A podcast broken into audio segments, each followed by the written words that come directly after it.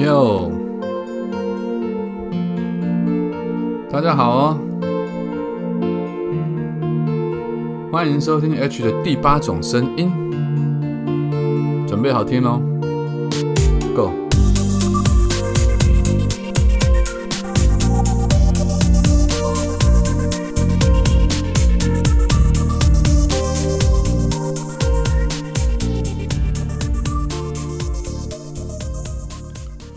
好的，欢迎再度收听 H 的第八种声音。早安、午安、晚安，不知道你人在哪里，不知道你现在所处的地方现在几点，所以我们用三种不同的时间问候语跟你打声招呼。你好，希望你拥有一个美丽的下午，或者是一个灿烂的夜晚，甚至是精彩的半夜。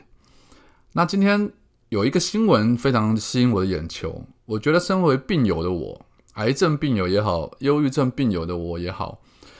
对于这类的新闻，我想都是会感到特别的惊讶，甚至会特别的想要去注意的。然后我也看到很多曾经是病友的癌友的网友们，或者是说网红们，他们纷纷的也都在他们的脸书上发表了自己的意见，因为就很难去想象会有人做出这样的事情来。但这个新闻当然是挺惊人的，或者说挺让人觉得匪夷所思的。不过在这新闻的背后，我觉得还有很多可以供大家一起来探讨的一些地方。我先将这个新闻讲给大家听哦，就是有一位健身网红，他的名字叫做面包包，不知道是喜欢吃面包还是喜欢面包超人。面包包三年前他自己曝说，他罹患了胰脏癌第四期之后，便在 Instagram。分享从治疗到健身，自己坚强活下去，让病情好转的励志故事，也获得不少粉丝的敬佩跟支持。然而，最近面包包却被网友踢爆，这一切都是装病，所有病态照片都是盗图。面包包在六月一号的时候发文坦诚说，对，离癌全是造假的。而她的现任丈夫兼健身教练也发文自嘲说，哦，我真的变成了一个智障。他似乎对老婆假装离癌这件事情也是完全不知情的。然后这时候呢，就好像有疑似是这个面包包的前夫啊，在 D 卡上面发文。这个在五月份的时候，这位疑似面包包的前夫呢，他在 D 卡上面写说，他透露自己的前妻在二零二零年的八月份自称确诊了胰脏癌第四期，因此辞去工作，想要专心的疗养。但是每次送他去看医生的时候，前妻都坚持一个人到医院治疗，不让家人陪同。袁坡指出，就是他的前夫指出，考量病人的心情，自己只送到医院门口。没想到后来却发现，这两年多来根本都没有看过前妻的诊断证明，或者是跟这个就医相关的收据。甚至到了一一零年。应该就是二零二一年，全家的医药支出就只有八千四百八十块，根本就不符合治疗癌症的费用。大家都知道，治疗癌症可能是需要化疗啊、标靶药物啊，或者是放疗，这些都是可能如果健保没有给付的话，它是需要很高的费用的。后来前妻找了一个治病的理由，然后就离家，在外面租屋。没想到一个月后，他就喊着说他要离婚。更没想到的是，结束婚姻才十一天。前妻就跟健身教练再婚的，而这个健身教练就是她现在的老公。那讲完前夫，我们就讲现在老公了。那随着这个装病的讨论越来越激烈之后，面包包在六月一号删光了所有 IG 的文章，并且发文坦诚他说谎。他说：“我做了最不应该做的事，我谎称自己离癌，欺骗了所有的人长达三年。对不起，曾经对我付出一点点好的任何人。”面包包透露说，身边的人都不知情。那我知道我自己罪该万死，我自己选择的也必须自己承担。但请大家不要去指责他们，或是在逼我身边的人做出任何解释，因为他们也跟大家一样，都是受害者，都是受骗者。接着，面包包在 IG 发文道歉之后，现任丈夫，也就是刚刚所谓的健身教练，也在 IG 线动连发了四篇文章，他写的说：“我真的变成一个智障。”你们想质疑什么，想证明什么，都可以来找我。骗你什么了？我骗你钱，我骗你暗赞吗？有什么委屈的，你来找我，我一定面对。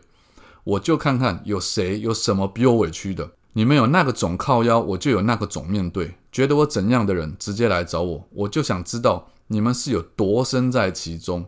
其实从这个发文来看，就可以看得出现任丈夫他认为自己才是最大的受害者、受骗者、被骗的那个人，因为他认为网友可能都是看他的 IG、看他的发文，而不是他的枕边人。没想到这个枕边人才是真正的被骗了。那如果是对照前夫在 D 卡上面的发文，如果他讲的是真的的话，很有可能就是这个面包包小姐她没有办法骗得了前夫，所以她找了一个借口离婚，赶快找另外一个人嫁了。所以，这个现任的健身教练的现任丈夫，在这整件事件来看，好像似乎是一个最大的受害者。当然，我们在我们的呃 I U 里面有网红的 I U 也提出说，当然欺骗人是一件很不好的事情，可是他愿意自己出来面对一切，然后道歉，他觉得还算是勇气可嘉的。毕毕竟这一点还是值得赞许的。但是，虽然我也认识这位。网红的还有啦，但我觉得这一点我没有那么认同。原因是因为呢，我们从新闻里面可以看得出来，是面包包其实是被网友踢爆说一切都是装病，所有的病态照片都是盗图的。他是被踢爆了之后，面包包才发文坦诚。也就是说，如果没有人踢爆他的话，这三年来他是有可能持续继续装病下去，一直装四年、五年、六年。而他为什么要装病？这也就是我今天想要探讨这个新闻的一个最大的目的。其实我对于简单的新闻议题来讲，并没有太大的兴趣。我觉得很多人都在装。你说人设崩坏，我们之前就聊过很多了。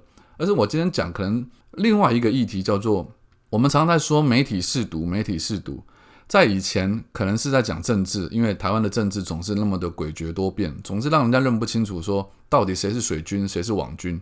谁是在讲坏话？谁是在抹黑别人？然后谁是在讲真话？谁是无辜的？谁是有道理的？所以以前在讲媒体试读的时候，认识的是哈，读书的读，都是是在意思是在说明说，如何去判断这个媒体他讲的话是比较客观的，如何的去从不同的媒体里面去得到一个你真正想要得知的事实真相是什么。但我现在想要提出一个新的名词，叫做。除了媒体试读之外，我觉得我们更应该学习另外一种名词，叫做自媒体试读。也就是像面包包这样子的健身网红，我们称他是网红，我们称他是 KOL，我们称他是网美都好，或者是在网络上有影响力的人 （influencer） 都可以。像这类的人在我们的世界里面充斥的越来越多，他们的人设如何？你如果一开始都是照单全收、全盘接受，我觉得那你就很有可能。你就很容易被这样子的人所做的人设包装给影响了，不管是他影响你来在他身上消费，或者是影响你来帮他点赞、增加他的人气、满足他的成就感，其实这些都是一些你没有懂得自媒体试读的一个能力。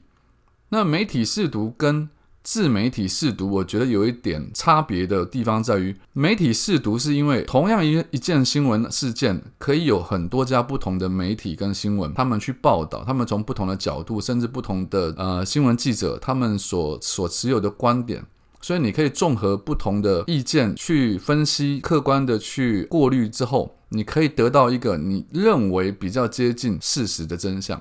可是所谓的自媒体试读就更麻烦了，因为你看到的都是这个人他自己在他的媒体平台上，不管是 IG 或脸书或者是 TikTok 也好，他自己所营造出来的人设假象。所以我要讲的是自媒体试读这件事情。我觉得讲更白一点，应该就是不要去盲目的追从或者是相信任何一个试图想要用自媒体来盈利的人。我觉得这些都不是很客观的，因为他们为了要盈利，所以他一定会去营造一个人设，即使那个人设。不见得那么的假，因为像这次这个是完全是讲谎话。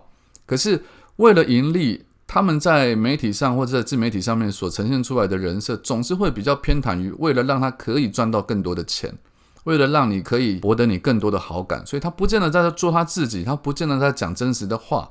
他可能会包装，他可能会渲染，他可能会勾动或去挑逗你的情感，让你更喜欢他，让你更加的相信他。所以，我我我讲讲更真心话的一点是，虽然我自己好像类似这样的角色，就是说，可能某些人认为我也是算某某个层面的 KOL，可是我尽量不想利用 KOL 这个身份去赚钱，我尽量是用我们其他的身份去赚钱。我可以让你认识我是谁，我可以让你知道。我想表达的意见是什么？我我想传递的理念是什么？如果这些理念你能够接受的话，我希望它可以让社会更进步。但我不希望我利用我这些名声去直接的变换成一种所谓的利益。包括我不是要批评做团购的人，因为他们做团购的人也好，或者是直接直播带货的人也好，他们是非常直白的告诉你，我今天要做的事情就是卖东西。但是某一种自媒体经营者，他其实不是那样做，他是先用他的人设去营造出一个相当的流量之后，他再利用你对他的喜欢，然后去变换现金，就是我们所谓的变现。当然，现在大家都认为这些事情就是一个很合理的 step by step 的一些 SOP 的赚钱的流程。可是我真心要讲，除非你的人设真的就是你自己，要不然的话，拜托你不要再做这种伤天害理的事情。而所谓的自媒体试读。我们如果落实到最前面，刚刚讲到她的前夫也好，她的现任丈夫也好，其实她更重要的就是视人数，就是看人的眼光。如果你今天娶了一个太太，你连她讲的话都没有办法证实是真是假的话，那我只能说，这不是媒体试毒不试毒的问题，这不是自媒体你被网红牵着走，你被他的意见风向带着走的问题，而是。你根本连了解一个人都不够，你就愿意跟他厮守终身，然后跟他签下结婚的合约？你不觉得这有一点点愚昧吗？我希望大家听得懂，我不是要指责任何的在他身边受骗的人，我没有要检讨被害者，但反过来讲，我们也必须要去思考一下，为什么我们会相信这样子的人而上了他的当？OK，好，今天就讲到这边了，希望你可以从我讲的这些呃文字或者是话语当中。得到一些启发或思想，或者是力量。那我是 H，如果你还不认识我的话，可以到脸书或者 IG 上面去搜寻作家 H，你可能会更加了解我，然后更加喜欢我。希望很快的可以再度让你听到我的声音。就这样，拜拜。